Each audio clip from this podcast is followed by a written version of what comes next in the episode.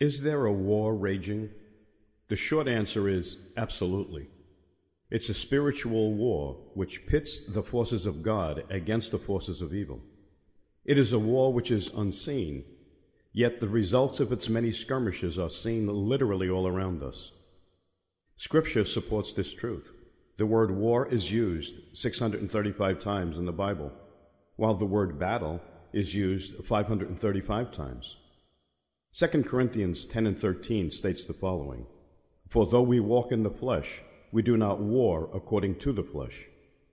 To the unbeliever, this war has eternal consequences. For the believer, its goal is to steal our peace and to thwart our efforts to advance the kingdom of God here on earth.